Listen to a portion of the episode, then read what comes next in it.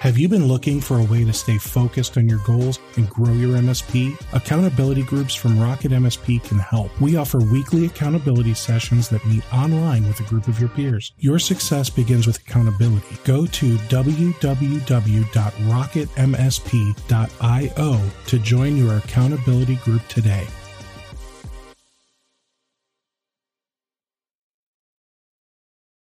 All right. So uh, we were we, we talked about a lot of things, man. So I, I kind of want to go in two different directions. One, I want to talk about I, I know I know we're talking about about uh, SD WAN, but I want to talk about VPN for a little bit. Sure. And and so how do I want to which direction do I need to take this? So first I want to talk about the nefarious person. The, Okay. the evil hacker guy.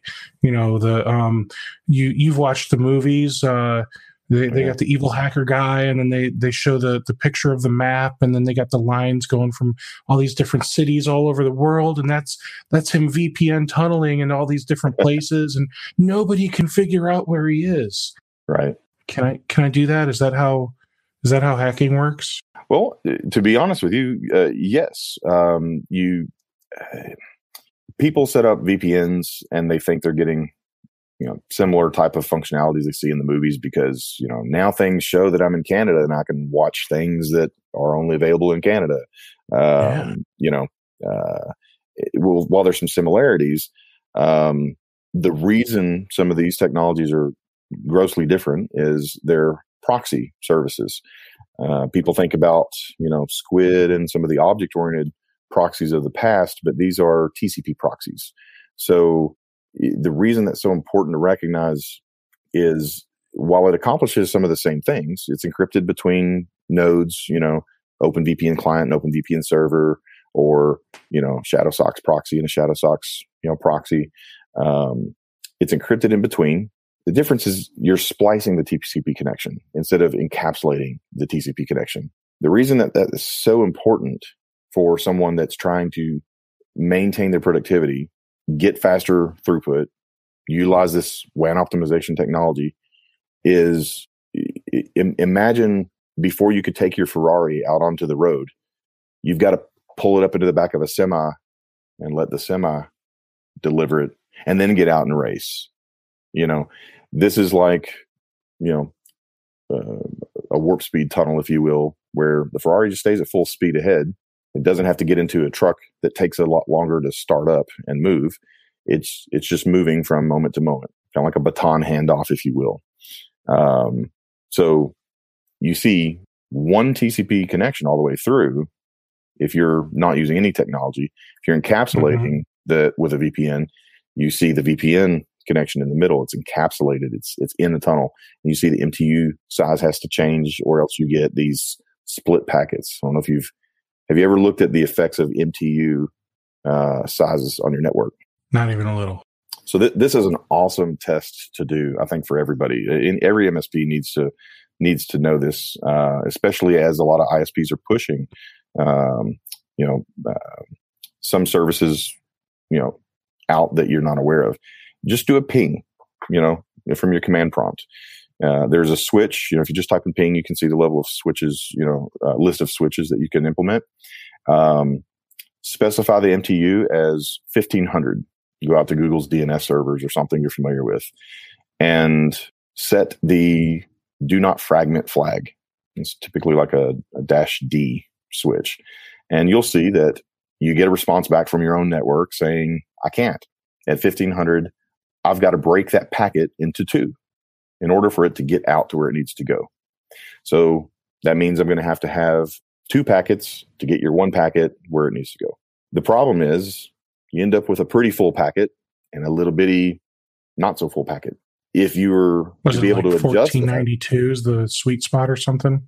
1472 is typically um, on cable modem DSL and and those you know if you set that do not fragment and your you know MTU size I think it was dash L allows you to specify that 1473 it'll I can't without fragmenting 1472 you'll start pinging all day long and with without knowing that you know a VPN connection is a perfect example um, they're already encapsulating it, which means they need a little bit of that space for overhead too in their own messaging. Well, the message, the applications behind it typically MSPs don't adjust. They just throw the VPN in there and it goes.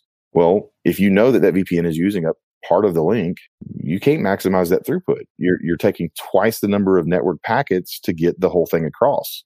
So instead of one dump truck, you're having to send a dump truck that's 90% full and another one that's 5% full twice the time. So a lot of people are chasing latency issues when they implement VPNs that they don't even realize. They're not bandwidth issues at all.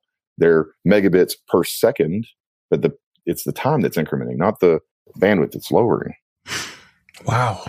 Okay. Is, is, um, that, does that help? Because that's that's an easy test to do and see. That does. That really helps actually. I um I now want to play with that on my home internet connection because you know gigabit I'm I'm only getting gigabit. I feel like it could be faster. Huh? hey, you know, my question would be, uh, you know, in, in, a gigabit environment, um, the the most common things that I've seen need some of this technology in that environment is, you know, not really even the um, SD WAN. You know, if they have a resilience issue where you know there's um, interruptions at some point, uh, you know, we've got a provider here in town, MetroNet, and there were times where when, especially when they first got started, they would have some congestion issues. So if you used a tool like MyTraceRoute, where it's kind of like a trace, your traditional trace route, but it's doing ICMP tests every hop, you know, along the way. You know, you can see where at some point in their network they got congested. So they're their one millisecond, two millisecond type of response times went up to, you know, 150, 200, 300. it's like, that's, that's, that's crazy in a, a fiber environment. And every, everybody deals with this every now and then. You know, you'll see an outage, you know, with somebody, things will get slow, but nobody really knows how slow it is. Uh, you turn something like that up where you can see that.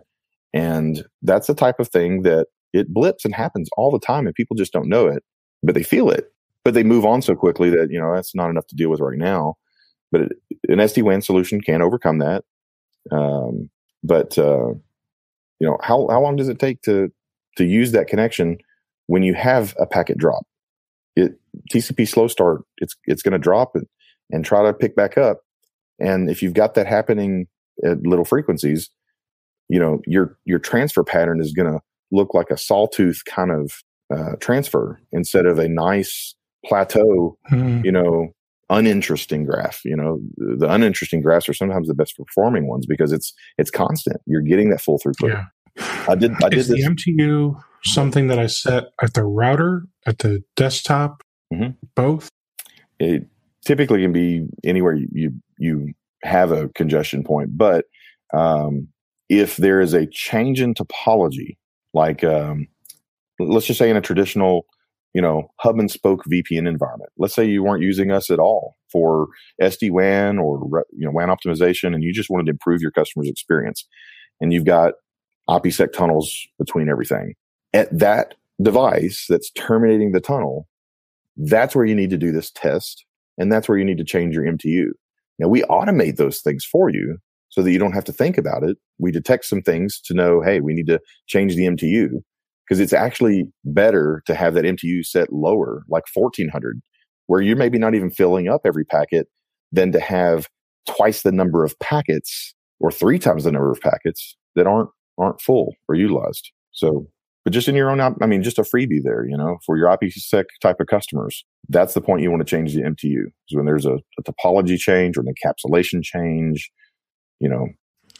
Okay. Um, and and and I, really want to emphasize, you know, I, I love the fact that we're diving into the problems, but this this is really I, I don't want it to scare people because of how deep we're diving into the problems. The great thing about no. SD WAN solutions is that it, it takes this complexity away. So if you're having these types of problems, you don't know where to start, whether it's MTU automation or it's the tunnel automation, it, it's time that we're saving the MSPs by automating this. So you don't even have to think about it.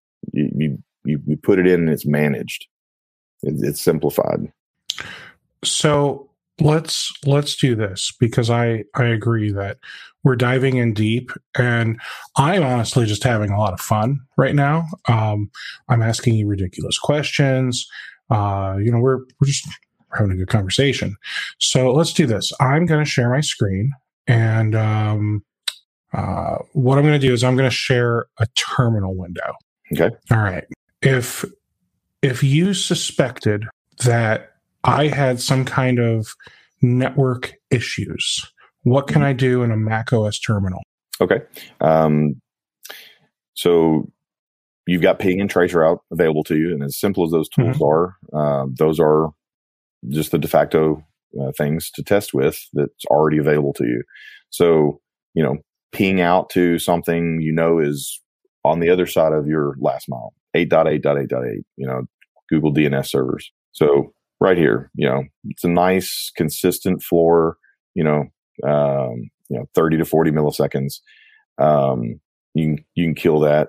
Um, if we were testing QoS or we were testing, you know, how efficient is my SD-WAN solution or my QoS policy, WAN optimization, this would be, you know, something you could look at to see. Um, go ahead and do a trace route as well. You know, just trace route to 8.8.8.8. So it takes a second for a trace route to complete, but it's doing that same basic test to every hop along the way. A tool that a lot of people um, uh, would benefit greatly from is my trace route. It's just MTR. And if you're a Mac user, you can use Brew to install it.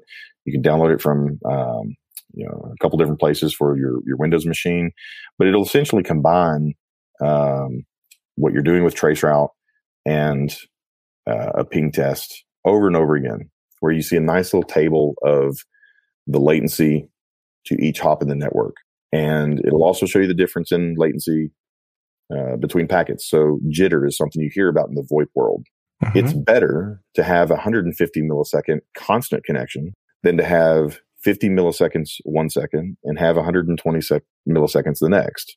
That jitter, the difference between those two back and forth, um, makes VoIP traffic um, have that, that slinky effect. And you can hear that, you can detect that. Uh, jitter is an issue in the VoIP world.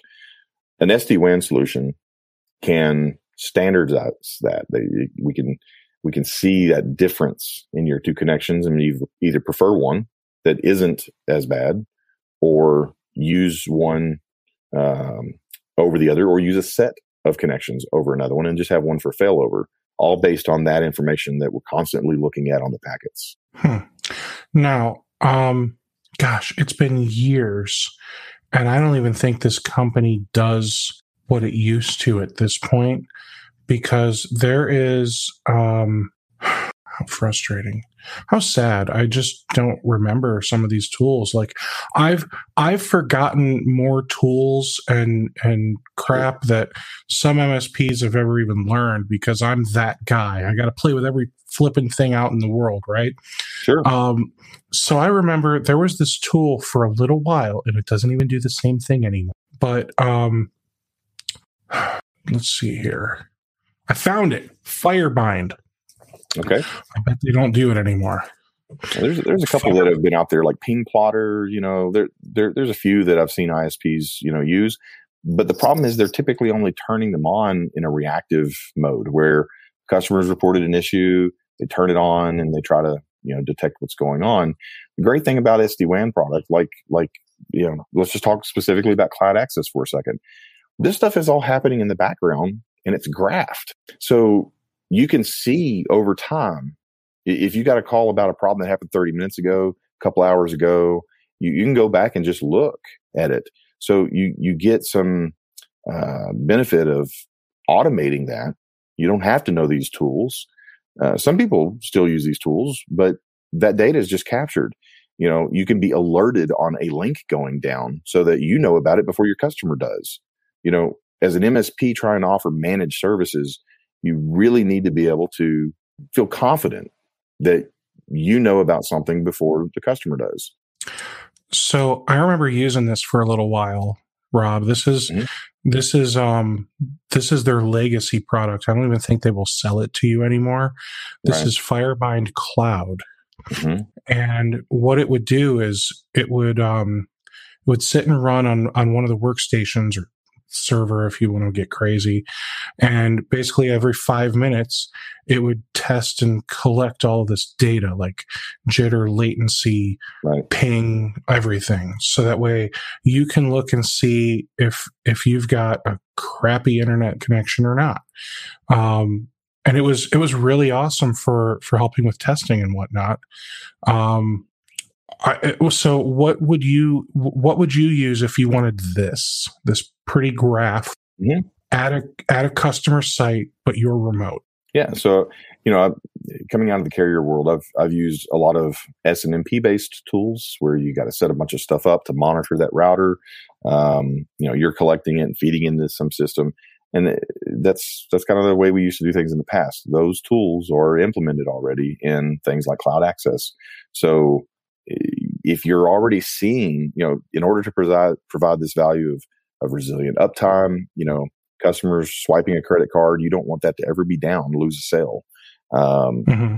So, in the meantime, while that is being provided, if there ever is a problem that you still need to look at and fix, you you know, if one network connection goes down, you still need to fix it.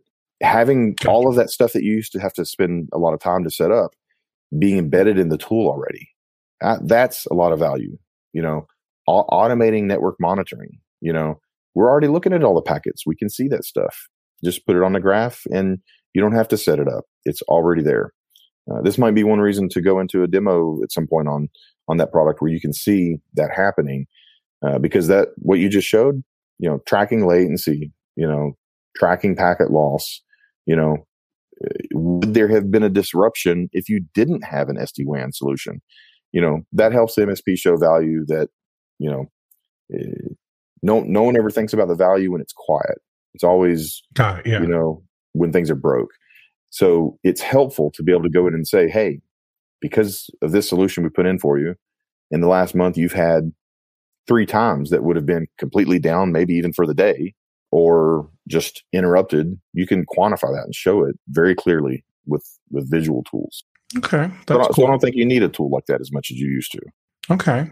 Now, when I pulled up the terminal, my thought was you were going to tell me some like magical. Here's how you find your MTU. Sure. Yeah, we can do that right now. Go ahead. All right. Let me let me pull that back up. So so many windows to choose from. All right. So back into terminal. Um, so this is the exact same terminal. I'll just clear here. Um, so if I wanted to find my MTU, right? Um, you said you're on a Mac, right? I know this is my Mac. Right. I know I could do like a what ping. Uh, how many how many pings do I need? Like two thousand? Yeah, I mean, just do like a you know dash C with a thousand. Um, and then I know dash capital D um, will tell it not to fragment. Right. And let's see for the and size. And then dash S is the size. Right. So we want to do 1472, you said. Uh, well, no, let's do 1500. Let's, yeah, let's do 1500 because, you know, that's the thing to recognize. You know, wh- why are we even talking about this? The whole point is a lot of people have routers uh, that they commercially bought at Best Buy or Ubiquiti, you know, and, and that MTU is often set as 1500, which is the default for Ethernet, but the topology changes to cable modem. Mm-hmm. So it's not accounted for. So at 1500, it's having to split that and you're not able to maximize your throughput, whether you use SD WAN or not. I don't think I need a thousand. I think all I need is one. So when I look at this at 1500, message right. too long. 1490, message too long. Right. 1480. Try, try 1400. Message too long. Well, we know 1400 works. So for, for 1470, you know, um, 1480. Try both of those. I know 1472 works. 1472 and 1473 or, is typically where I find the, the line. 73 is is a no. Right. Yep. So, so, that means that if you have something, if you're if you put Wireshark on your laptop right now, or let's say you had a router that you could do a capture there, if you do a capture and you see those packets, you're going to see you know they're they're full coming in and then you've mm-hmm. got more coming out um, because it's got to split them up it's got to you know twice the number of packets and people don't realize the impact of that but you're sometimes talking about you know twice the latency gain at an application layer to get that back and forth before you can get the next packet. I can also tell you that my Mac hardware, the Wi-Fi adapter itself, the default Mhm. is 1500. Okay. So I'm going to manually set that to 1472 and uh, everything's And magically I would- more I would amazing. typically try to set it, you know, the closest to the topology changes you can. It's okay, you know, to do it, you know, closer to you if you know that within a couple hops you're going to have a topology change. Um, but this is the great thing about SD WAN. You know, you you we we can manage that in an automated way because as simple as this test is, that everybody can do to improve their existing connection right now. You don't need to buy anything from anybody. You can do that test right now. Change that on your router, and you will immediately see better throughput, no question. Hmm. In, in an enterprise environment, or if they change connections on you, you know, a lot of times the, the customer's not buying circuits from you. They're going out and buying something because they got a deal. You know, sales guy approached them, and they call you when there's problems. If it's your box, a CPE, you know, device running, and they pl- plug that up there, guess what? It's automatically detected. Man. So so then what what I think I'm hearing you say is my Wi-Fi adapter on my Mac can be at 1500 Yeah, If you want it to be, because going from my Mac to my router would still be a 1500 MTU so or so- or it's just so fast between the two that it shouldn't matter. Yeah, let, let's let's just talk about for a second. Let, let's forget cloud or internet connections at all. Let's just say you've got a switch at home and you've got two things connected, Ethernet to Ethernet. Mhm. From there to there, you want all that to be fifteen hundred, so that Why? because that that is the max that Ethernet frames can can handle. Uh, unless you're doing jumbo frame, which a lot of people have seen as a checkbox but never had to use it. Um, jumbo frames are I think nine thousand or something inside your network. So if you do big data, you know you're talking about you know multi multimedia producing shops where they're in a 10 gig network. You don't want to be restricted to these characteristics of TCP in that environment. So jumbo frames are one of the things that you could do. And this is again, whether you use SD WAN or not, whether you're combining connections, you know, these are problems inside the LAN. Um, Hmm. so you can do that. Um, so that's why I say it's always better to put it as close to the topology change as possible. And the great thing about an SD WAN product is, you know, you're putting it right there behind the internet connection. So that's pretty much within one hop of where it needs to happen. And it doesn't impact your firewall or LAN or anything inside. Um, and you don't have to worry about it. Okay. Now let's let's take a look at some comments here. Now I'm I'm going way back, guys. All right. So um we were talking about VPN for a while, and I started talking about uh the the evil hacker man, right? So let's let's think about it doesn't have to be an evil hacker man. It could just be um, a law office or a, a HIPAA compliant type of place that wants to be certain of privacy. So we know that they can have privacy that goes from their internet uh, node from their office all the way, however many hops it takes, to wherever that SDN SD WAN provider's data center is. Is that correct? Sure. It, Okay. your your data center is is up to you. Um, what I would recommend is if you've got customers in uh, eastern United States, you pick a data center that's closer to there. But the great thing about the internet is when you get to the data center level, you're now talking about major connections between all of them, where you're sub, you know, uh, 10 millisecond connectivity between all of them anyway. You just don't want to have a Mhm. case where you put uh, something all the way out in California that's the exit node for somebody that's trying to, you know, work out of Kentucky. You know, um, Right. So let me let me rephrase. I guess when I think of this, I I'm still on the OmniNet mindset of I don't know where that data center is. It's wherever OmniNet is, maybe Texas for all I know. right? So when when you sell us our custom SD WAN as an MSP, we put it in a data center of our choosing. Mhm. That data center doesn't have to be a physical data center near us. We could use Correct. an Amazon or, or a Microsoft Azure, Yeah. right? O- OVH is a very popular one just because it's super easy to work with. Um, and Okay. Yeah, you, you're or in control of DigitalOcean or one of those. yeah, DigitalOcean. That's fine. Okay. So it doesn't even need to be a, a big fancy like Microsoft server on Azure. It can right. just be a, a Linux box uh, on some kind of DigitalOcean droplet, correct, or OVH. Um, okay, so we figured that part out. So when when my when my client transmits their data, whatever this data is, it's mm-hmm. going from their office. We'll call it to OVH. Mm-hmm. And then it disperses out to where it needs to go. Correct. Similarly, if if I purchased NordVPN, it's being encrypted through a through a special VPN packet or tunnel or whatever. It's going from from my office or home to wherever the the NordVPN tunnel data center is, probably some OVH somewhere else, mm-hmm. and then out to the internet somewhere. Right. Mm-hmm. Right. So, so both of them work similarly. The difference is SD WAN gives us the ability to really customize the technology that's happening at that that data center server, whereas a VPN, it, it's you're just paying for whatever they give you. Yeah, I mean, your your packets at some point are going to route through a data center anyway. You know, let's say Lexington, Kentucky. You know, I used to work for the cable company.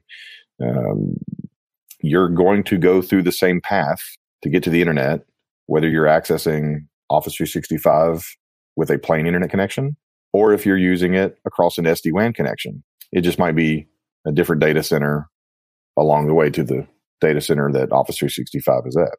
Right. But the the main difference is one is I'm going to call it encrypted and the other one's not, right? Absolutely. Okay. So the same would apply for if we were using a VPN instead of SD WAN. One is encrypted and one's not, right? Essentially, yeah. That's that's the theory we're going with when we use these tools. Well, like I said, the you know effectively a, a, VPN and some of these tools look the same in the sense that I see a different IP, you know, or you know this site, you know, they tell you what IP they see you coming from. You know, that's going to change with an SD WAN product or a VPN. Um, the difference is, um, uh, are you managing this VPN? Do you know where it's coming out of? You know, uh, NordVPN. You know, uh, you can select which data center you want to come out of, but that's about, I think, the grant, you know, max level right. of control you've got in an enterprise environment, especially.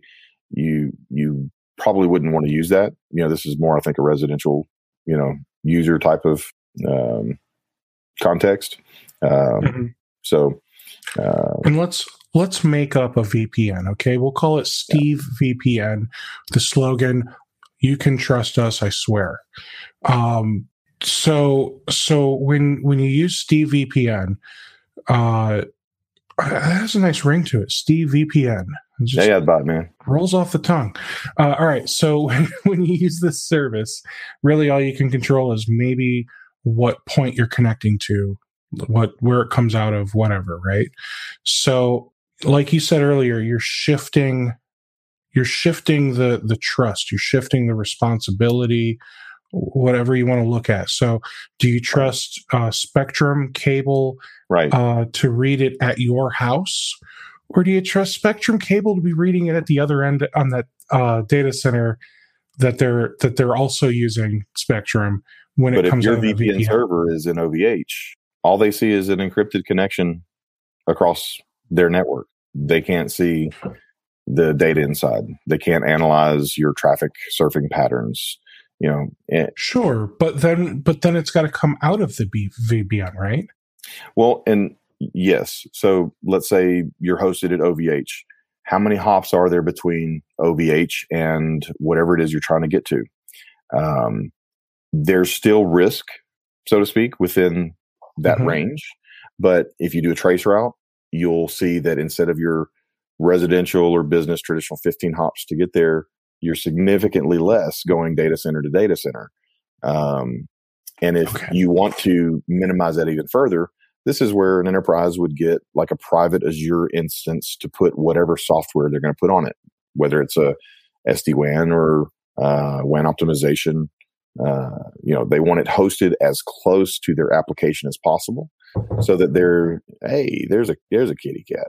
We've we've got two, so I don't have them here at the office, but oh, home office. Uh, absolutely. I'm, I'm, I'm, glad to be back in the office, uh, you know, somewhat, but, um, and, and that's a good context too for, you know, talking about WAN, WAN optimization. You know, most people don't have MPLS to the home. Most people don't right. have fiber to the home.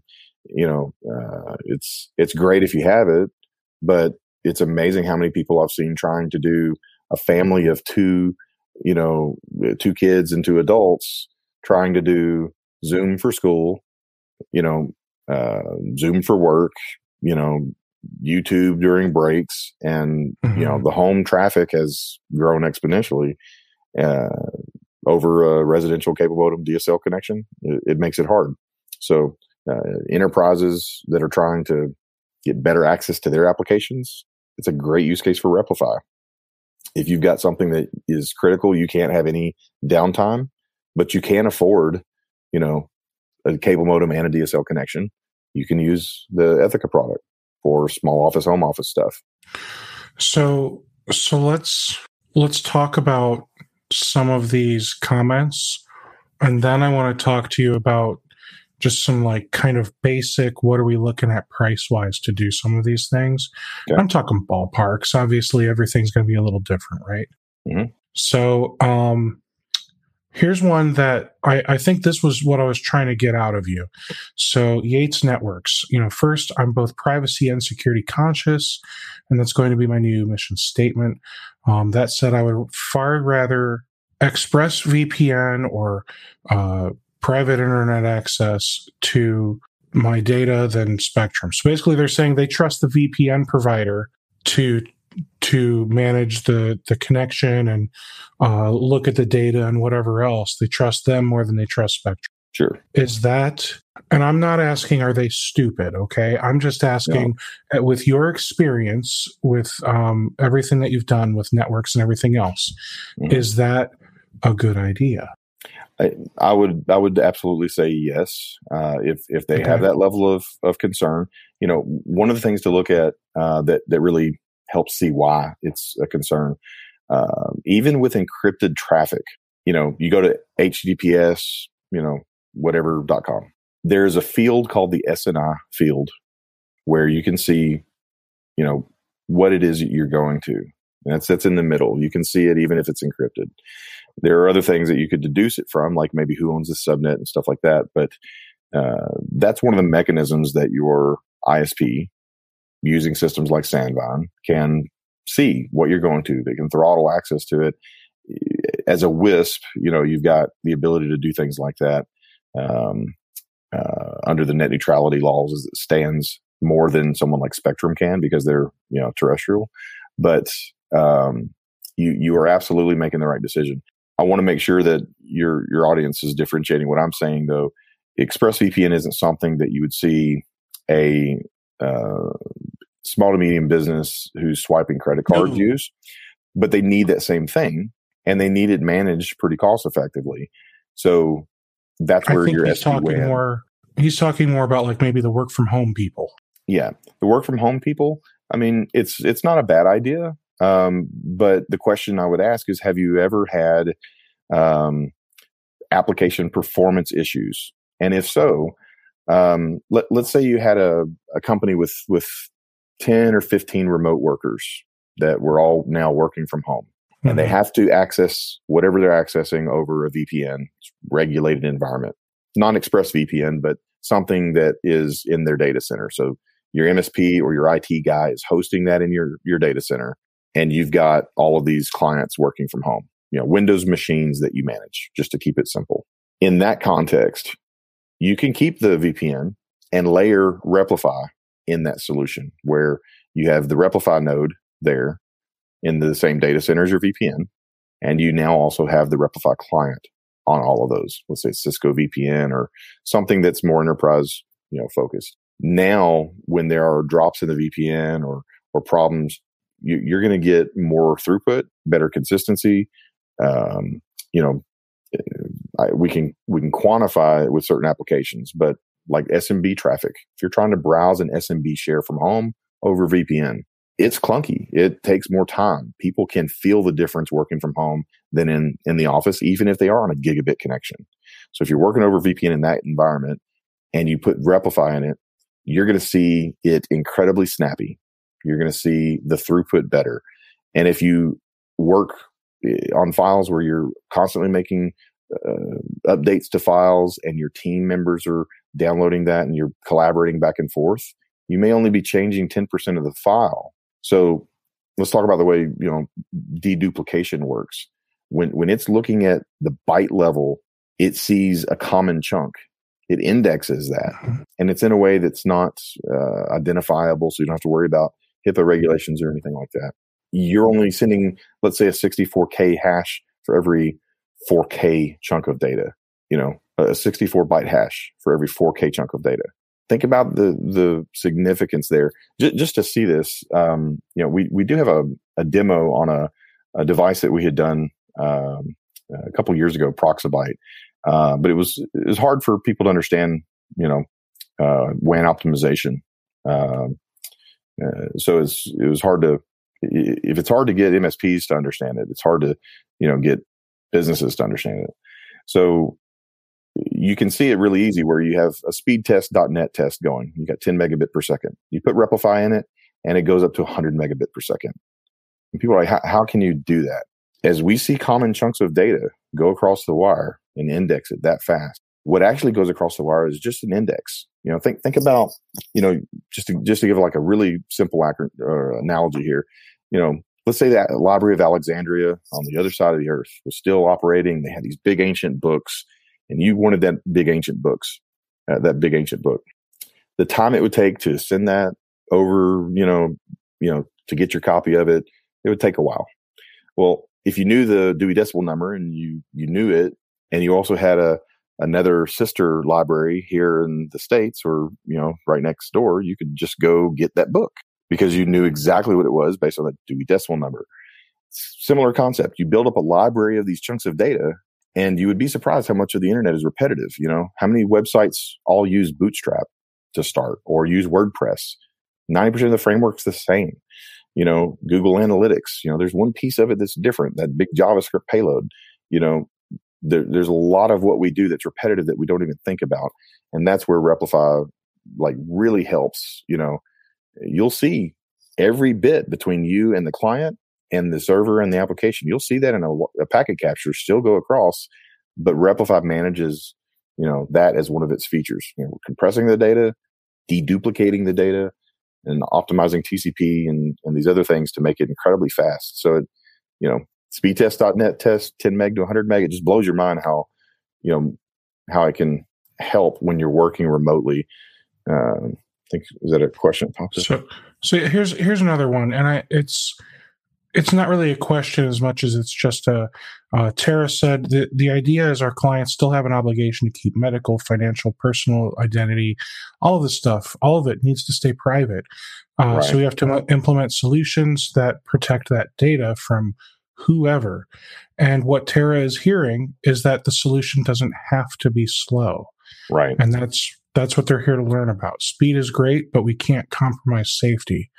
And it sure. and it, and I agree. It sounds like what what you're offering us is um, both. Absolutely. If we use SD WAN over a VPN. Yeah. Again, you're you're getting more security because you're in control of point A to point B.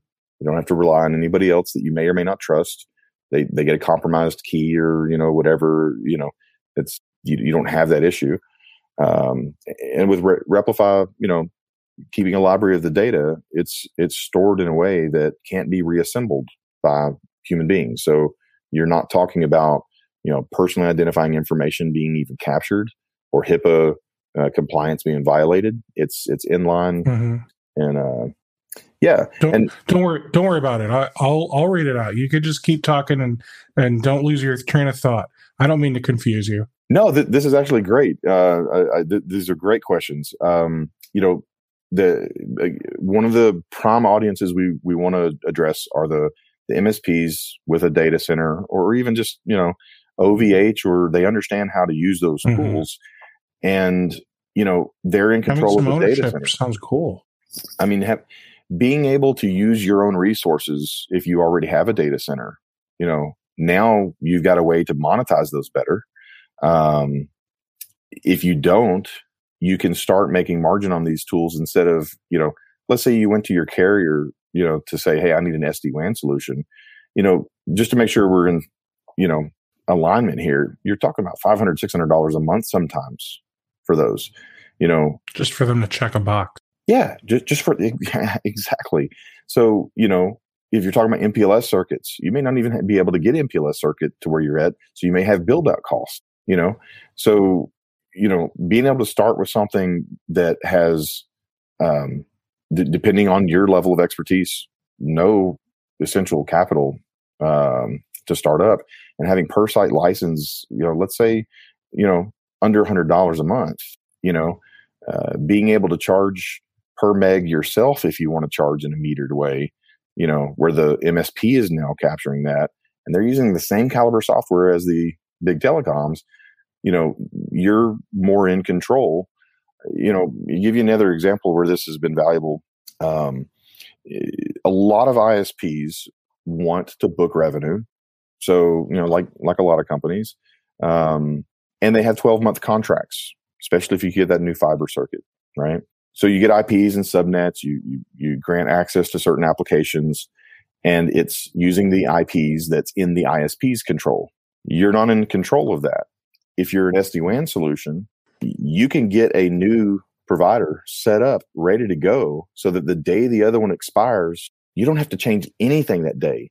So when you start talking about MSPs mm-hmm. now juggling and project managing the implementation of an internet circuit and all of the ramifications, whether it's access lists or, you know, you know, the new VPN endpoint has to change. So they have to change that in their clients. You're not using that anymore. You're using something that's in your control. So you can set it up during the day. You don't have to do it during the maintenance window. You don't have to wake up, you know, heart palpitating to, you know, that alert that you've heard, you know, too many times you need PTSD therapy for, you know, you, you can do it during the day. You can change that over, you know, with one flip of a switch or just let it die off whenever they stop billing for it you know?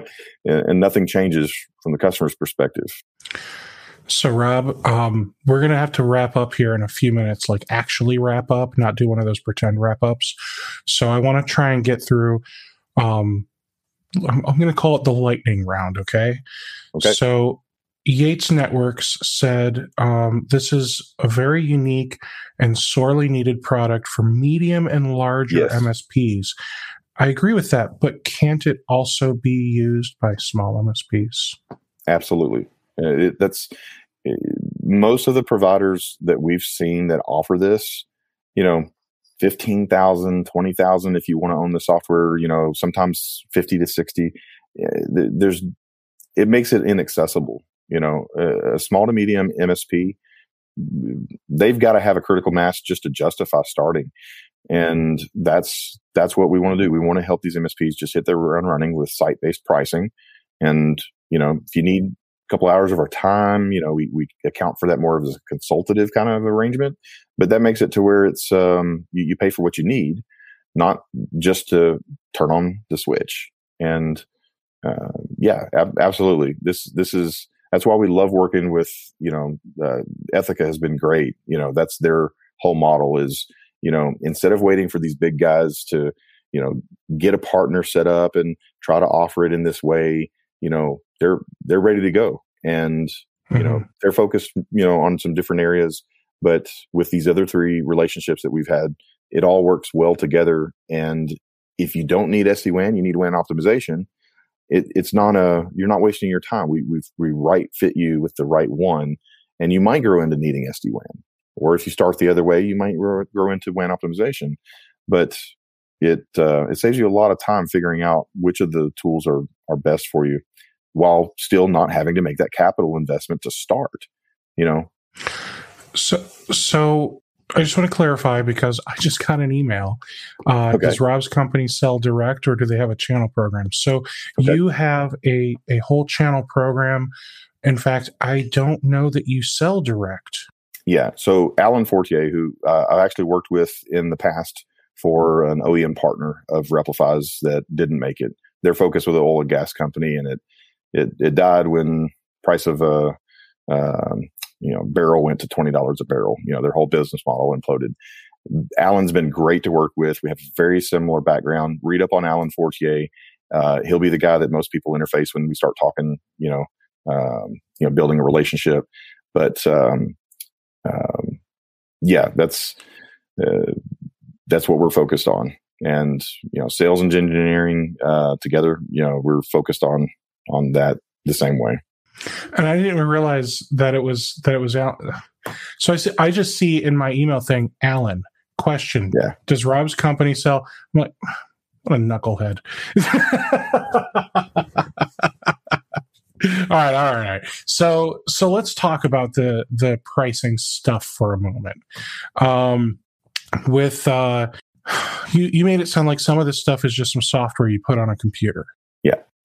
All right. So um what is give me the 15 second version. What can I do with the software that I put on my computer?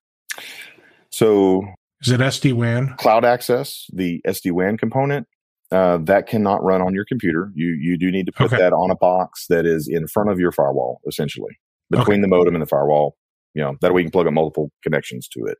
Replify, it can be deployed a couple ways. It can be deployed that same way where it's inline on a box, where you have Mhm. uh, kind of a you know IPsec, you know, land to land type of setup Sure.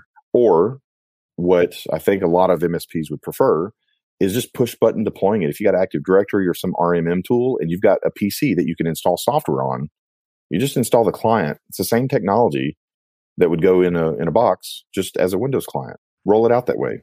Okay. And Replify, yes or no? Do we need to set up like a whole OVH server and all that to use Replify? You do it's a bookshelf component as well. So you're you're Okay. going to optimize a link. So there has to be something doing and undoing, doing and undoing on both sides. And uh, you can use OVH, DigitalOcean. It's uh, it's it's a pretty lean system, so it's not uh, it's not a big investment by any means to spin up a server. Oh, that's fine. Um, is is Replify storing the data or anything that it's deduping? So this is not object oriented. So there is no concept of a file or something that you could go in and cherry pick out of a library somewhere.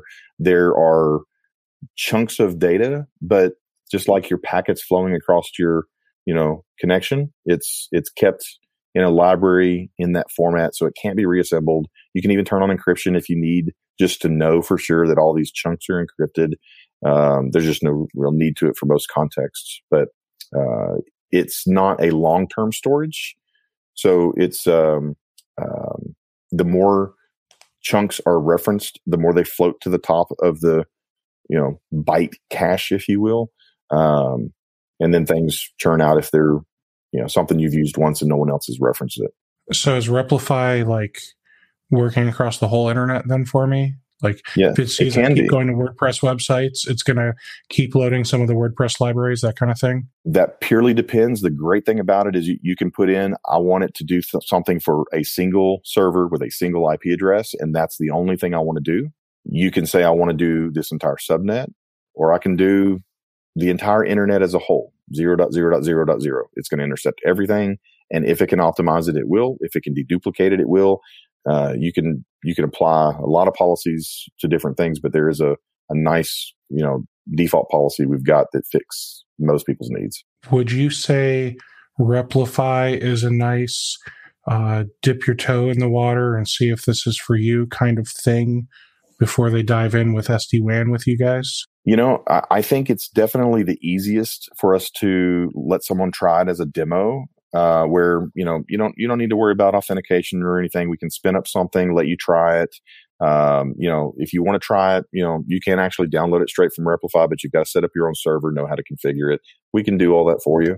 Um, and um, like I said, because we're a value added distributor, you know, get you better pricing. So yeah, it's something we can do on a just one off basis. So if you want to try it on your laptop, we can get you the Replify client and you don't have to worry about all this stuff in the background. Um, let's let's say I'm a weirdo, Rob, and I want to just run Replify on my Mac. Mhm. I don't care about my clients or anything yet. I just, but I, I don't want to try it for like the, the 10, 30, whatever days. I, I want to, I want this thing for the long haul. What am I looking at price wise to get that through you? Um, I'm going to unfortunately have to defer that to Alan. Um, if you're talking about a single user, we don't really sell it that way. Um, we've we've got a well, single user with the intention of eventually having more, but it's like you know what I mean. Like I'm going to run it myself for now, and then once I finally get it, then I'm going to start selling it to my clients. Yeah. So there's a there's a price point for the server that we could you know do an extended trial for, I think, and then you know per user um, you know, we can license it to you perpetually if you want to just own it or do a monthly. Uh, the monthly we got to assess based on volume. But you know, you, sure. I'll put it this way: you get com- when you do it that way, you get competitive with ExpressVPN Nord. You know, on the per user pricing. Um, gotcha. You know, so independent so we, of your initial structure there.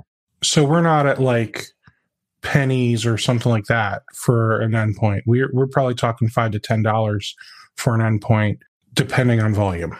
Yeah, depending on volume, absolutely.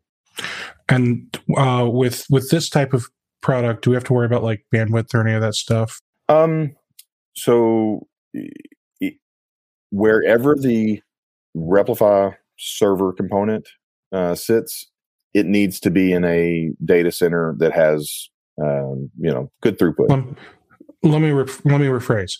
I don't have to pay per gig or anything. Replify it's just software. No, it works. That's what I want to. I want to make that very clear with both products. Um, cloud access, Replify. There there is no metered uh, charge based okay. on usage, and that is fundamentally different than most of the solutions you see out there today. Most people are charging per megabit or you know on some type of tiered pricing, and no, you absolutely not. Now, if someone has a use case they want to build that model out and host it as a service themselves to do that, we can help an MSP provide that as a service. But no. All right. And then um, SD WAN type stuff. Let's say I'm going all in, Rob. I've got some clients. We need to get some SD WAN. And it's not because we're trying to build an MPLS. We just want uh, smarter internet and some additional security. Right. Right. So, what are we talking? We got to buy some hardware. Mm-hmm. Ballpark, how much does this hardware cost for a 10 to 25 user environment? Yeah, um, in that type of environment, you know, two, 300 bucks, you know, we can even tell you the uh, Qualcomm um, type of model to go with. It's an easy one. We know it's vetted. It works well. If you want to buy it yourself and put the software on it, you're free to do so. So we're not actually trying to sell you hardware. We can and provision that, you know, if that's easier to help your model, but a lot of people have access to the hardware they want to use. Put their sticker on it, my support number. You know, you're their resource. You're the MSP, and we we want to help you implement that. So you don't have to buy the hardware from us. Okay. Well, no, and that's fine. I'm just trying to get like the big picture of yeah, right. It, we're going to spend a couple hundred bucks, few hundred bucks on some hardware. Yep. And then uh, ballpark for um, the software or the the SD WAN service. Mm-hmm uh, another couple hundred bucks. Less than that. It, it, on a per site basis, less than that. Way less than that. If you're talking about a business, less than a um, hundred bucks. This is where we need to connect you with Alan Fortier. He will take care, great oh, care of man. you. man. Okay, okay. He's he's squirrely with the pricing, guys. Well, the one thing we're never going to do is is is try to get budgetary pricing out of you. We just we're not a Walmart where it's a one size fits all type of product you know? So we we don't want to just put a pricing out there and have an expectation that it comes with the other things if you need those. So it's it's better to have a conversation. Sure. No and, and i get that. I guess i was just trying to get people under 200's good. I mean it's 500 Absolutely. from the from the isp i mean so and then we we still have to get the ovh server whether it's right. replify or cloud access does Cloud Access need a beefier OVH server than Replify? I don't think so. Um, it it again depends on what you're doing. Uh, the reason I say that we had a customer that had um, um, they they were doing a game development, and I don't remember. I think it was Perforce was the name of the system they were making these commits to, but um, because they're doing some really large stuff back and forth, they needed you know a little bit beefier equipment. Um, but uh, but their guys loved it, you know, and, and they they told me this this is a good one. They told me that that paid for the solution in like two weeks, just based on the fact that their developers were able to make the commits on time and not have to wait hours for uploads and downloads to occur. You know, because they're only making small changes to some of these big, huge files. You know, think think in that context like CAD guys. You know, uh, those, those files can get big. You know, same thing with 3D rendering and and stuff. So um, it, it does depend on the use case on the hardware, but uh, for your typical user working from home, you know, like I said, a couple hundred bucks for the hardware. Okay, so a couple hundred bucks for the hardware. We're talking under a hundred bucks a month for the OVH for many of our typical clients. Where, especially if I'm talking the 10 to 25 yeah. user type of place, like obviously the larger offices, maybe they need some kind of crazy server, multiple server. I don't know. Obviously, we got to talk to you for the larger or the the more interesting type of setups. But the right. typical 10 to 25 user office is what I'm kind of thinking of in my mind right now. And then final question: uh, Replify and Cloud Access. Mm-hmm. Does it happen? Is it good? Absolutely, man. It's okay. It, it's it's yeah, it's good. Not only can you stack and make the connection resilient, but you can optimize that combined link and just absolutely scream. It's it's it's awesome. So so now here's where it gets real interesting. What what's running Replify? Is it is it at the endpoints? Okay. Is it uh, over an OVH? Is it on the same server as Cloud Access? Is it a mm-hmm. different mm-hmm. server? Where where is it screaming more?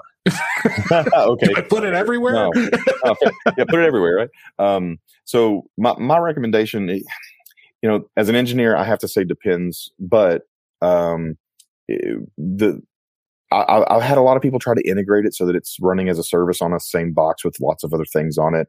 And you know, the, the cost of cloud servers today, you know, especially if you're a MSP and you've got customers that are really going to use this, you know, you put put a, a dedicated controller there with Ethica, you know, cloud access on it, one with Replify, and same thing with you know the CPE side. Put the cloud access there, you know, on site on a box, but then just put Replify on the Windows or Mac machines that need it.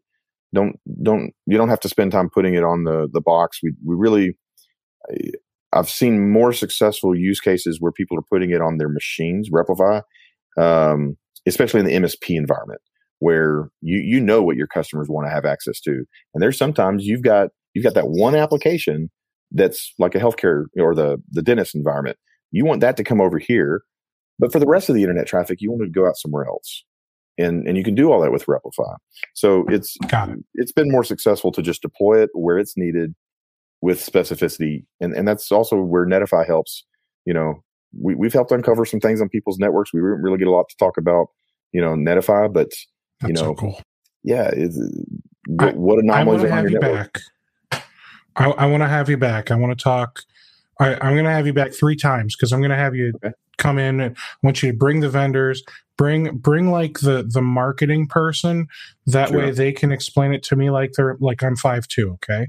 Absolutely. I, I, think they will all embrace that because you know that I love working with MSPs, but the thing that I've learned about you know it, it's hard to work with MSPs for these guys. That's why they focus on the bigger opportunities and the, you know, mm-hmm. um, you know, it leaves MSPs behind. It leaves small businesses behind because of that. Because most most SMBs are relying on that tech guy that they they know and trust. So they they would love to, you know, talk directly to you um, and uh, and your audience. Well, guys, you need to call Alan. Uh, go over to leadfoottech.com I'm going to put that up here. There you go. Leadfoottech.com. Uh, it is it is a T in Leadfoot, not lead food, not lead food. Okay, it's Leadfoot. Um, when when you go there, I believe uh, they've they've right on the homepage. It just says cloud uh, channel partner inquiries. You just shoot that an email, and I believe it'll be Alan that responds. Alan will take care of you, get you uh, probably ask you a bazillion questions so that way they can understand your use case and then get you pricing and explain what you're getting and how to use it correctly and all that. And um, if if we're just dummies with Linux, we can even uh, pay a little extra and have you set it up for us. And Totally. cool. All right, Rob, this was awesome, man. I'm, I can't I'm wait. glad glad to talk with you, man. Very cool. Thank you for having us. Yates Yates said you should rebrand to SpeedNet. SpeedNet. Hey, you know, I'm I'm all about uh, helping maybe Yates Network do just that. You know, Yates Network, give us a call and we'll we'll help you get SpeedyNet up and going. Seriously. You can call it SPDY Net. Google might not like that one, but you know, Hmm, no, they might not like that one. Uh, all right. Well, Rob, thank you, everyone that that uh, was here, especially this whole time. We did over two hours today, uh, Yeah. but for the podcast, obviously, it's not that long. Uh, thanks so much, guys. Hey, thanks for listening to part three. Be sure to check back tomorrow for the next episode.